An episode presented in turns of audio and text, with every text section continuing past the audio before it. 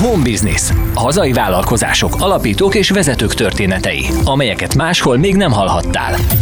A Naszály Tej ZRT Magyarország egyik meghatározó 100%-ban magyar tulajdonban lévő tejipari vállalata, amely a hagyományos tejtermékek gyártása mellett ma már piacvezető a funkcionális tejtermékek előállításában. A hazai tejtermékfogyasztás növekedésének is köszönhetően piacuk évek óta nő, bár a mostani dinamikus áremelkedés ezt némiképp megakasztotta. De mire számítanak a jövőben, mikor európai prognózisok szerint a tejfogyasztás csökkenni fog és a fogyasztói szokások jelentősen átalakulnak? Milyen változásokat hoz a mesterséges intelligencia és a robotizáció ebben az ágazatban? Ezekről kérdeztük Salai Attila vezérigazgatót.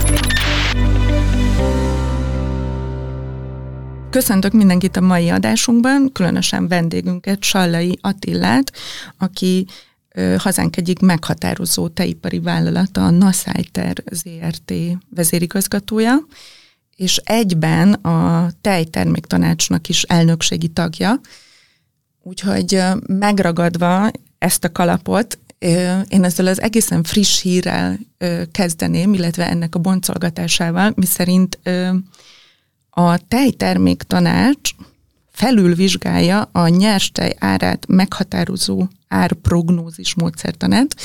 Ez lehet, hogy nem csak nekem tűnik nagyon bonyolultnak, és mindenre azért kerül sor, mert hogy a GVH áprilisban indított egy vizsgálatot a tejpiacon, arra vonatkozóan, hogy miért emelkednek olyan ütemben az árak, amilyen ütemben emelkednek, és ott megfogalmaztak néhány pontban javaslatot. Az egyik javaslat ez, hogy ezt a módszertant kellene felülvizsgálni, amit ezek szerint a tejterméktanács meg is fogad ezt a javaslatot. Mit jelent ez tulajdonképpen?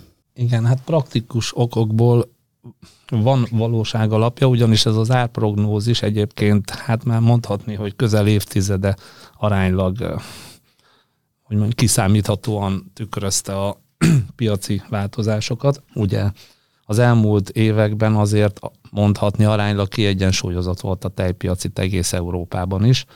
Ezt még inkább a Covid előttre tenném, de még leginkább a háború előttre. Tehát még a Covid sem okozott olyan nagy problémákat. Igazából ez egy olyan, most részleteiben nem is tudom fejből, de gyakorlatilag nagyon sok ö, paramétert vesz figyelembe, kezdve az infláció, az euró árfolyam, a gazdasági helyzet, a várakozás, nyilván a világpiaci árak, stb.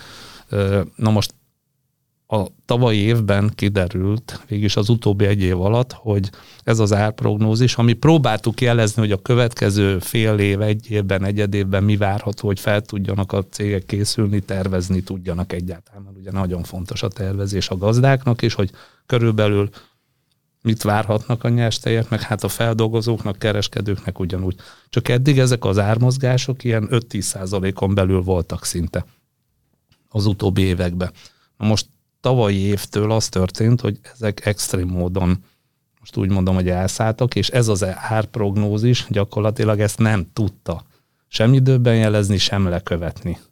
Sőt, ugye a nagy hektikus kilengések, amikor vannak, ami tényleg extrém volt most leginkább a, hát a, ugye a Covid-ból eszkalálódott problémák, ami tényleg itt a csomagolóanyagtól kezdve már minden elkezdett drágulni a vegyszerekig, utána jött az energia árak emelkedése, és gyakorlatilag az a nyersanyagár is emelkedett. Minden együtt, tehát ilyen nem volt azért, tehát én bő 20 éve vagyok így a tejágazatban, de, de tehát ilyet nem tapasztaltam meg, hogy minden költségtényező egyszerre emelkedik, és egyszerre tervezhetetlenné vált. Tehát ez az árprognózis egyébként ennyiből érdekes, hogy felül kell nyilván vizsgálni, hogy hogy lehet még inkább egy napra készebb, még inkább egy valóságos gazdasági helyzetet tükröző mm, árakat előrejelezni, milyen módszerekkel.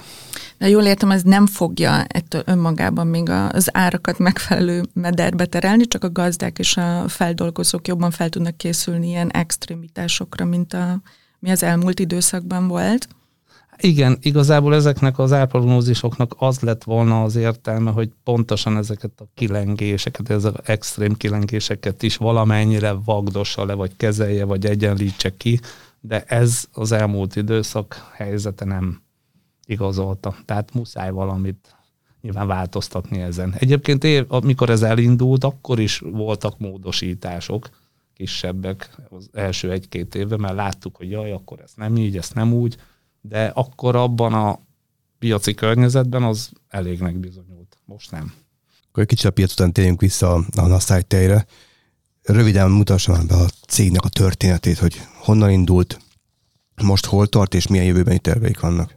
Hát igazából ugyanúgy, mint a többi tröszti időből induló tejipar itt a Nassai tej Vácon a Pest megyei környéket látta el. Mondjuk azt meg kell említsem, hogy a Nassai tej ZRT két üzemmel rendelkezik, mert a Miskolci tejipari vállalat, tehát a Miskolci észak-magyarországi tejüzemet is gyakorlatilag a mostani tulajdonosok 2015-ben megvásárolták, a Nassai tejet viszont 2013-ban, privatizációk már ott 91 után megtörténtek, tehát 100%-ban magyar tulajdonban van jelenleg a két üzem, és mind a kettő üzem a Nassai tej részére termel, gyakorlatilag egy elég jó munka megosztásban, és tehát a történet az, hogy 2015-18-tól, én 18-tól vezetem a Nassai tejet, 18 elejét, egy jó öt éve,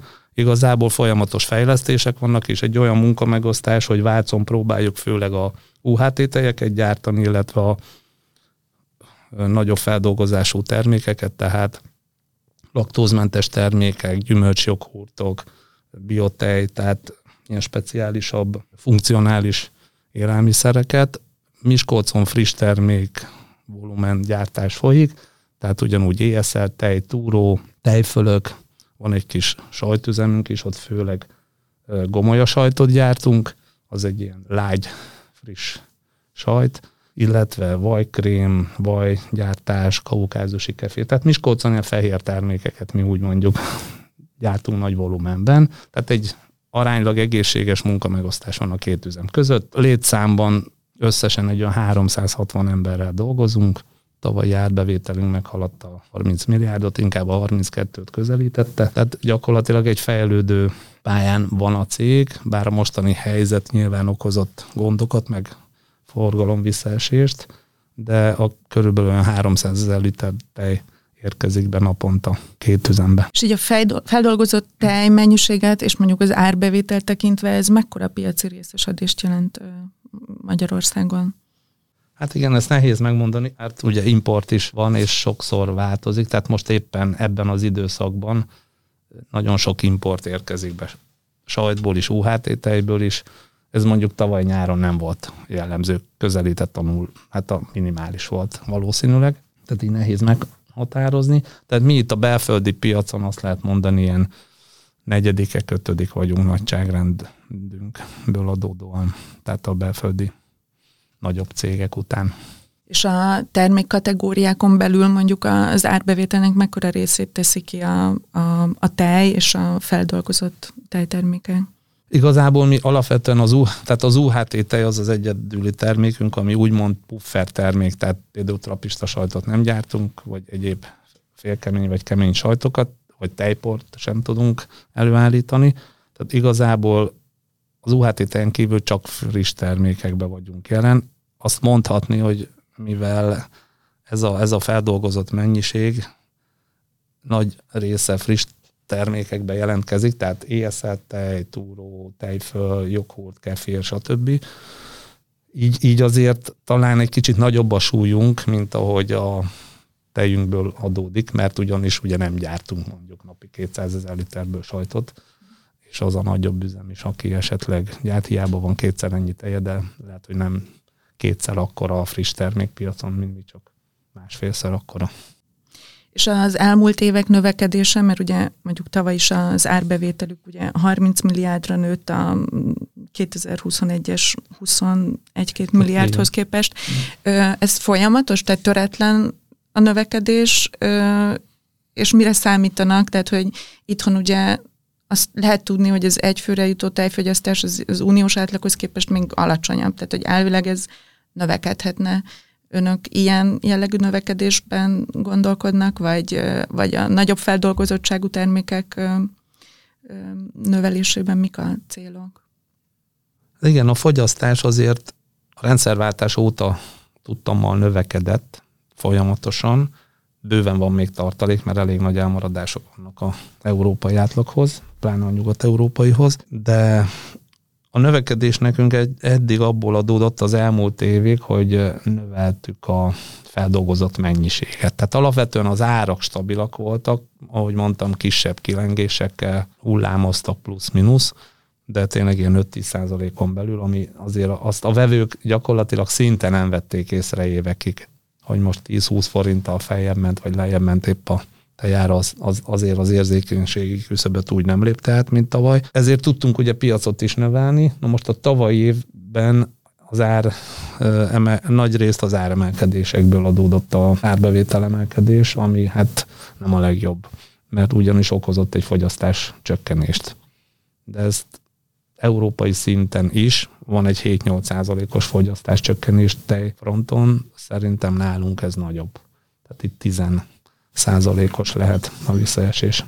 És ez hosszú távon ö, visszanövekedhet, vagy tehát, hogy én olvastam, hogy vannak olyan uniós ö, jelentős jelentések, amik ilyen 2030-as évek elejéig próbálják prognosztizálni, hogy hogyan fog változni a tejfogyasztás, és ott olyanokat olvastam, hogy, hogy a tejtermelésben valamilyen csekély szintű mérséklődés várható, ami inkább az intenzív termelési rendszereket és az alternatív termelési rendszerekben növekedés várható fogyasztási szintben is nyilván vannak az ilyen alternatív termékek. Mi, mire számítanak önök ezekkel a prognózisokkal? Foglalkoznak-e? Esetleg a termékfejlesztési irányt ezek befolyásolják-e? Igen, tehát igen, ezzel egyébként is számolni kell. Tehát, hogyha most nem esett visz, volna vissza a fogyasztás ilyen drasztikusan, akkor is ez, ez tendencia, tehát 2030-ig, tehát a hollandoknál is jelentősen csökkenteni kell a kibocsátást, tehát gyakorlatilag Nyugat-Európában is nagyon nagy leépítések vannak, tehát fizetnek azért, hogy kevesebb tehenet tartsanak a gazdák konkrétan. Lehet, hogy évtizedek, századokon keresztül azt csinálta a család, de egyszerűen ki fognak vágni rengeteg tehenet, tehát ott 50%-kal kell csökkenteni ezt a kibocsátást. Tehát nagyon durva számok vannak. Nyilván ebben párhuzamosan benne van, hogy az alternatív élelmiszerek, tehát növényi alapú élelmiszerek, most úgy mondom, egyre nagyobb teret fognak kapni, tudatosan is, viszont úgy gondolom, hogy az alap, mint alapélelmiszer jellege a tejterméknek azért megmaradt továbbra is, csak ez a mostani hát nem is tudok pontos számot, de ez pár százalékról lehet, hogy felmegy akár 10 százalék közelébe, de nyilván, nyilván nem a, a nagy volumen nem fogja elvenni, maximum azért, hogy tudatosan lesz egy csökkenés. Illetve amit látunk itt belföldön is, hogy koncentrálódnak a termelési helyek, gazdák, farmok. Ugyanis ugye sokan kiöregednek, tehát ez Nyugat-Európában is, is megfigyelhető, hogy még a németeknél is, nem tudom, pár éve még tehát gyakorlatilag ott egy átlag gazda ilyen 68-72 tehén, tehát na, nagyon, nagyon kevés tehén létszámmal dolgoznak, és ugye ahogy kiöregszenek, hát a fiatalok nem feltétlenül akarják ezt csinálni, és abba hagyják, de Magyarországon is nekünk is sok ilyen kis termelőnk van, aki már jelezte, hogy valószínűleg el. Van, van olyan termelőnk, aki egyedül viszi kis, kis gaz, hát ilyen, ilyen kis gazdálkodóként, és 76 éves nincsen utánpótlás. Mm. Tehát akkor én nem is kell tulajdonképpen, amit mondott, hogy fizetnek azért, hogy kivágják a teheneket, nagyjából erre úgy tűnik nincs is szükség, hanem ez magától megtörténik.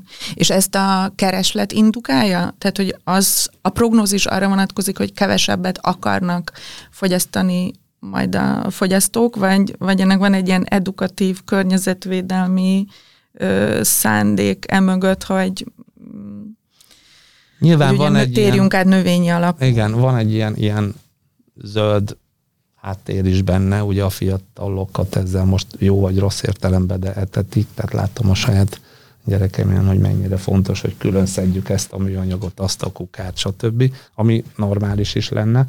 Meg tényleg csomagolóanyagban is azért vannak lépések, tehát könnyítés, tehát ezt már elindultunk évekkel ezelőtt, tehát akár a tejfölös poharak, vagy a, tehát bármelyik, tehát teljes karton, stb. Tehát ezeket amennyire lehet minimalizáljuk a súlyt, tehát a műanyagnak a súlyát.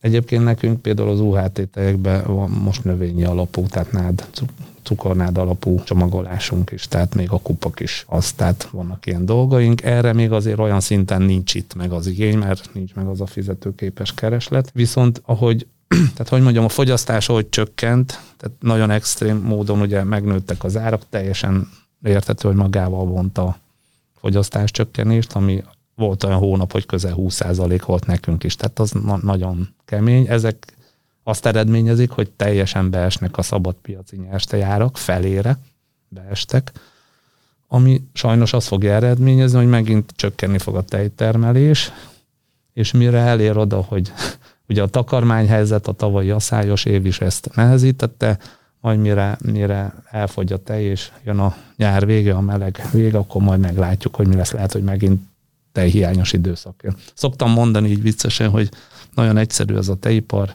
csak mindig kettő problémánk szokott lenni, hogy vagy sok a tej, vagy kevés. Csak ezek kettő, és ezt, ha ezt meg tudjuk adni, akkor jók vagyunk. És ez mindig gondolom pont egy-két év késéssel De tavaly ilyenkor meg kevés volt, tehát ezt, ezt a nagyon gyors hektikusságot nehéz lekövet, lekövetni.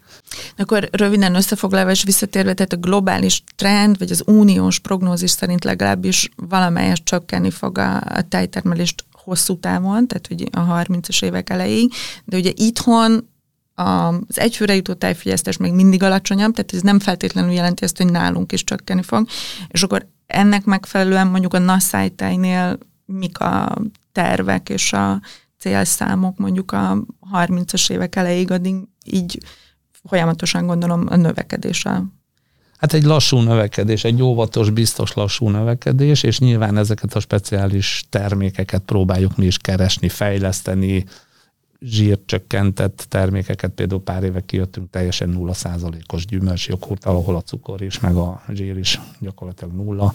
Igazából egyébként van nálunk Vácon egy szója üzem is, ami fizikálisan elválik a tejüzemtől, de ott van a telephelyen, tehát gyakorlatilag tofut gyártunk évek óta, jó régóta, 20 évet, és vannak speciális termékeink, például vegán desszert, ami nemrég jelent meg egy-két éve, tehát és egyre népszerűbb és jó a fogadtatás, tehát gyakorlatilag teljesen vegán dolgokat mi is keresünk azért emellett, tehát alternatív irányba próbálunk elmozdulni. És ezt a vonalat így erősíteni tervezik Ez, Ezeket fejlesztettük, mert már igazából én, én már három-négy éve gyakorlatilag háromszoroztuk ott a kapacitást, és, és hát továbbiak.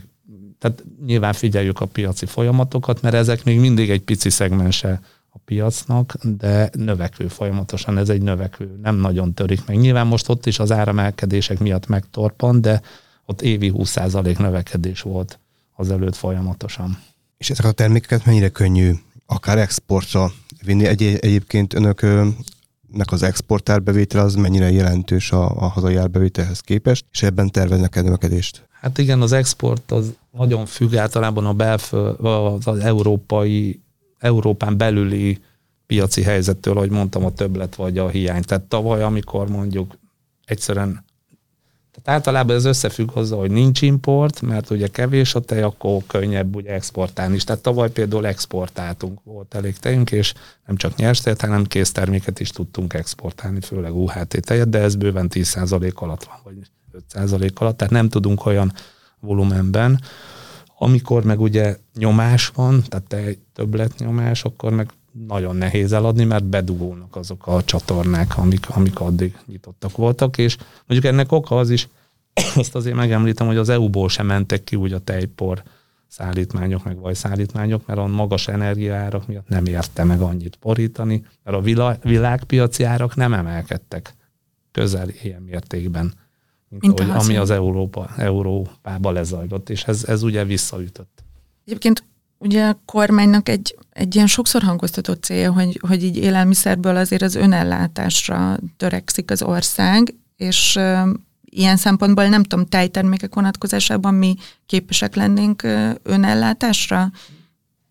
Én úgy gondolom azért igen, és az utóbbi években tehát volt azért sok olyan intézkedés, mint például UHT tejnek az 5%-os áfája, meg egyéb tejtermékeknek, folyadéktejeknek, hogy ez a főleg a, hogy mondjam, nem teljesen tiszta importot azért korlátozta, meg hát megszüntette gyakorlatilag, és azért nem akarok konkrét hálózatokat mondani, de tényleg komoly hálózatok mondják azt, hogy igenis, nekik 80%-ban a polcon magyar, magyar tejtermék van. És azért, ha visszamegyünk 10-15 évet, ez nem volt így, tehát ott az ilyen 50-60 százalékos volt régebben.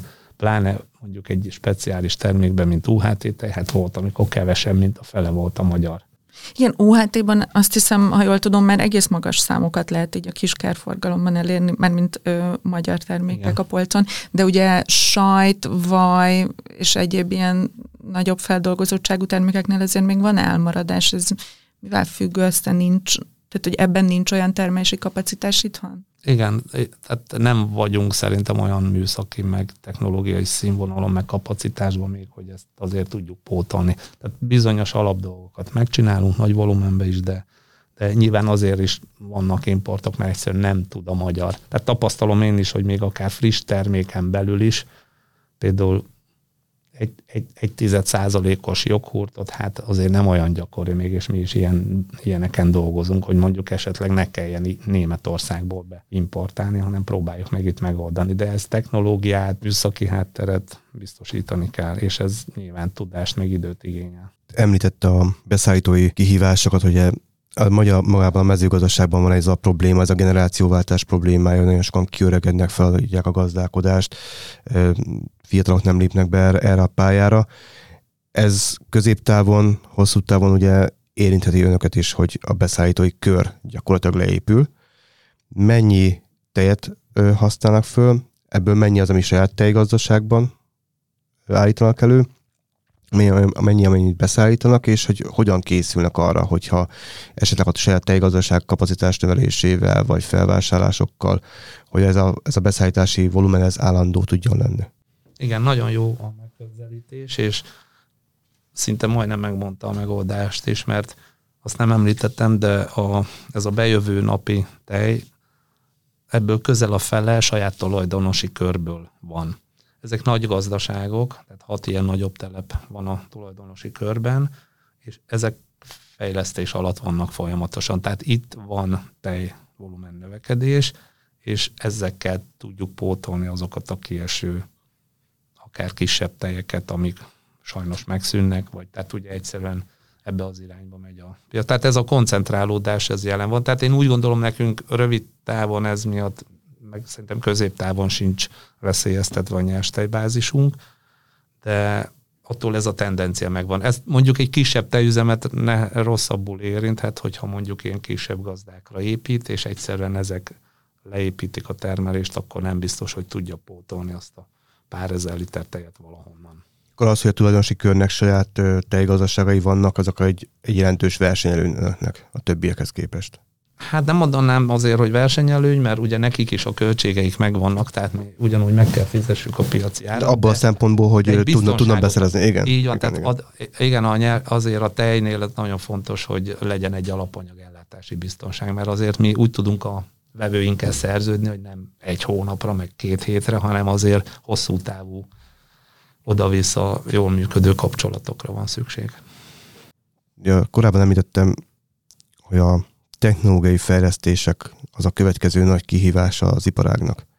Hogy ugye úgy utolérjük vajból, magasabb feldolgozottságú termékekből is azt a, azt a színvonalat, vagy azt a mennyiséget, amelyet esetleg visszahozhatná az, hogy több magyar termék van a, a multiknak a polcain. Ezt milyen időtávra lehet ö, egyáltalán tervezni, illetve hogy milyen, most persze a, a finanszírozáson kívül milyen, milyen kihívásai vannak egy ilyen technológiai fejlesztésnek. Van elég munkaerő, van elég munkaerő, képzés, stb. Hát, hogy kezdem a munkaerővel, tehát az nagyon, tehát az utóbbi években én csak romlást látok, tehát nehézséget, tehát nincsen, tehát a tejiparon belül már régen nincs teipari szakképzés, nagyon régen. Tehát nagyon nehéz szakembert, még olyan szakembert is találni, vagy embert jelentkezőt, akit be tudunk mi tanítani. Tehát már, már ez is nehézségbe ütközik, pláne komolyabb gépek kezelésére, ugye mi is robotizálunk, illetve azért hát ezek az újabb gépek azért már elég nagy, hogy mondjam, szinte programozói tudást igényelnek, vagy, vagy hát legalábbis egy minimum jól felhasználói tudást, meg egy műszaki vénát, és egyre nagyobb kihívás. Szerintem minden cégnél, de a tejágazaton belül is találni ilyen embereket. mert ott is ugye van egy kiöregedés, és ezeket pótolni nagyon nehéz. Tehát a fejlesztések, amit meg az elején ugye kérdezett, Nából én úgy látom, hogy azért ez ilyen 5-10 éves távlat, hogy próbáljunk a felzárkózásban. Sok területen sokat lépett előre a magyar tejágazat, kapacitások is nagyok épültek ki, de még mindig a termékfejlesztésben, mivel a nyug, tehát mivel, hogy mondjam, tehát van egy fejlődés a Európában, meg a nyugati oldalon is, tehát ne, nem, nem, úgy kell utolérni valakit, hogy ő már befutott a célba, és mi még el vagyunk késve, és majd besétálunk, hanem ott is van egy folyamatos fejlődés és fejlesztés, azokat kell gyorsabban utolérni, vagy lekövetni. Tehát ez egy nehéz. És ezeknek a finanszírozási oldala, tehát mint pályázatok, kedvezményes hitelek, különböző programok, akár EU szinten, akár kormányzati szinten azok rendelkezésre állnak?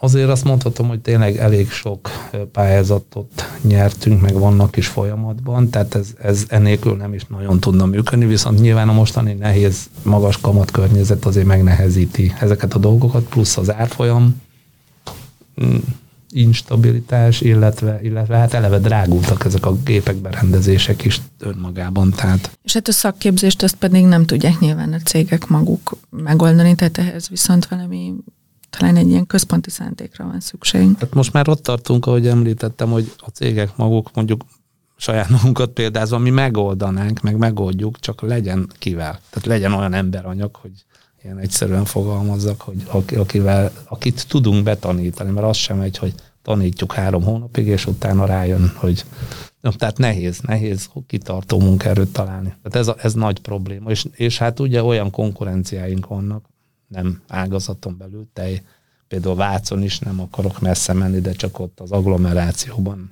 most tényleg nem akarok nagy cégeket említeni, mert tudja fejből mindenki, hát nagyon nehéz versenyezni vele. Nem tudjuk kitermelni, aki világpiacra dolgozik, mondjuk egy olyan szegmensben, ami most éppen robbanásszerűen fejlődik, azzal egy, én szoktam mondani a kollégáknak, hogy igen, mi szerényen, meg kicsi fedezettel, de hát abba bízunk, hogy enni mindig kell, jövőre is, tavaly is kellett, meg öt év múlva is, meg a Covid alatt is nagy volt az ijegység, és mi egy percre nem álltunk meg termelni, nekünk be kellett menni, home office-ból azért nem lehetett tejet előállítani, tehát nekünk ott kellett lenni.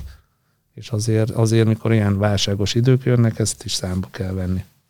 Tehát ez azt jelenti, hogy igazából mondjuk a munkaerőhiány nagyjából azért a technológiai fejlesztésekkel sem lehet, meg az, meg az ipar 4.0-ával sem lehet tökéletesen helyettesíteni, vagy megoldani, mert hogy az, azok üzemeltetéséhez szükséges embert is elszippantja más iparág. Tehát a fizikális gyártást, tehát most a mesterséges intelligencia megjelenésével én is úgy láttam, meg sok ugye infót hall az ember, hogy igazából most talán még fordulni fog a helyzet, mert eddig azt hittük, hogy majd robotizálunk. Persze mi is robotizáltunk, egy három embert kivált egy robot, úgy, hogy kell egy magasabban kvalifikált ember helyébe.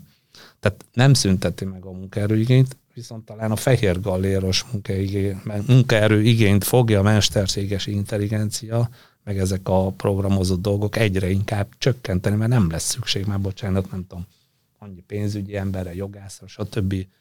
Nem, nem lesz szükség sajnos, azt kell mondani annyi agyra, mert ezeket el fogja végezni a hát én még mindig gépnek hívom, hiába intelligenciának mondják, de ez igazából ezt, ezeket a töménytelen adatfeldolgozásokat ne, nem, nem fogjuk. De ez is inkább évtizedes távlatban jelent majd változást, gondolom, mert az, hogy mire rájövünk, hogy, hogy, hogy akkor nem pénzügyesnek kell tanulni, hanem annak a gépnek a kezelőjének, aki majd a három fizikai munkást kiváltó gép kezelője, az mire lecsorog, az valószínűleg nem 2025-ben lesz. Hát igen, lehet, hogy nem, de azért nem vagyok biztos benne, hogy évtizedes dolgok ezek. Tehát, hogyha azt nézem, hogy most már például a számlázás, hogy megváltozott, nem kell postázni, hanem elektromos szá- elektronikus számlára álltunk át mi is folyamatosan. Ez írdatlan sok emberi munkát ugye kivesz nyilván, és jó, ez, ez biztos, hogy az utóbbi nem tudom, öt év, vagy, vagy valamennyinek volt a előrehaladása, de hogy ezek megtörténnek, ezek a lépések, egy csomó mindent lehet direktbe, a rendelés felvételt, egy csomót hogy mondjam, direktbe meghatározni és, és szinte programozni, mert, mert exakt dolgok, tehát ott, ott A vagy B, 5 darab, 10 darab, stb. Tehát Tehát igazából abba, a technológia is abba az irányba megy, hogy a logisztika is minél hatékonyabb legyen. Tehát az, hogy három tejfölt, meg 5 liter tejet rendel egy bolt, ez már nem igazán fog működni. Bár ki kell szolgálni mégis a vevőt, de a hatékonyság egyre inkább számítani fog. És ez abba fogja terelni a működést, abba az irányba, hogy, hogy tényleg ezeket a, ezeket a igazából hiba lehetőségeket ki kell váltani, mert ugye a gép meg kevesebbet hibázik ráadásul. Amiről még nem beszéltünk, és szerintem még egy érdekes vagy fontos kérdés, hogy ugye honnan jönnek be a, a, a sajtok, a joghurtok, a vajak, és hogy mi ezt elő tudjuk állítani, vagy sem, de mennyire van a, tehát hogy mennyire jellemző a, a tejpiacra az, hogy hazai termékeket ö, keresnek a fogyasztók. Tehát önök is ugye magyar termékvédjegy használók, és, és mondjuk a, a fogyasztói igény ki tudja kényszeríteni azt, hogy, hogy már pedig nekünk jobb lenne saját ö, sajtot, joghurtot és tejet a polcokra gyártani. Én azt mondom, megint itt a Covidig, meg a Covid előttig ez egy nagyon jó tendencia volt, hogy egyre inkább szerintem ilyen tudatos vásárló irányba ment el. Tehát nyilván az áraérzékenység megvolt, de az, hogy magyar legyen, tehát, hogyha már hasonló vagy olyan árba volt, mint egy import, akkor biztos nagy százalékban gondolom, hogy a levő a magyar termék után nyúlt. Ugye mi is ebbe a Vedd a hazait, Védd a hazait kampányba eléggé beleálltunk, szeretnénk is továbbvinni, ugye száz százalékban magyar feldolgozású termékeink vannak. Nyilván most itt az ár, áraknak az elrepülése, az most eredményezte azt, hogy pláne amikor Nyugat-Európából bejön dömpingáron a olcsó sajt, meg az olcsó bármi, akkor az árérzékeny fogyasztó szerintem nem fogja nézni azt, hogy az most milyen ovális bélyegző van a terméken. De ez talán akkor egy átmeneti időszak, és hosszú távon talán lehet arra építeni. Hát azért hogy... átmeneti, mert nyilván nekünk is le kell, hogy kövessük az árakat, mert ki, úgy, úgy szokták mondani, hogy kiárazzuk a piacról magunkat, tehát gyakorlatilag nem fog működni hosszú távon, hogy, hogy mi drágábban együk el a termékeinket, mint amennyiért egyébként az be van árazva itt európai, meg mondhatni lassan, hogy világpiaci szinten. Bár hosszú távon azért rendszerűen én abba gondolkozok, vagy abba hiszek, vagy nem is tudom, úgy látom, hogy mivel a világ népessége is azért, ha lehet hinni a statisztikáknak, növekszik még mindig, bár már most Kínában, meg egyéb helyeken azért már talán Indiában is megállt igen, vagy akár csökken, de ugye ott az afrikai kontinens, tehát igazából az élelmiszer, mint olyan, az egy stratégiai ágazat, ez talán azért látszódott a Covid, meg minden alatt, hogy felértékelődött, és ezért is igaz az, hogy igen, lokálisan a hazait kell minél inkább, már csak ezért is támogatni, hogy legyen. Mert az nagyon nem lenne szép, ha mondjuk eltűnne, vagy minimálisra csökkenne a magyar tejágazat 10-20 év múlva, mert hogy fogyott lesz, és akkor jön egy olyan helyzet, amikor tényleg ellehetetlenül az egész élelmiszerellátás. Köszönjük szépen a beszélgetést. Öm, Én köszönöm. Sok sikert kívánunk akkor a következő időszakra is, és köszönjük a beszélgetést. Köszönöm én is a lehetőséget. Home Business. Hazai vállalkozások, alapítók és vezetők történetei, amelyeket máshol még nem hallhattál. A felvétel a t stúdióban készült. thustudio.hu. A beszélgetést a Magyar Termék Nonprofit Kft. támogatta.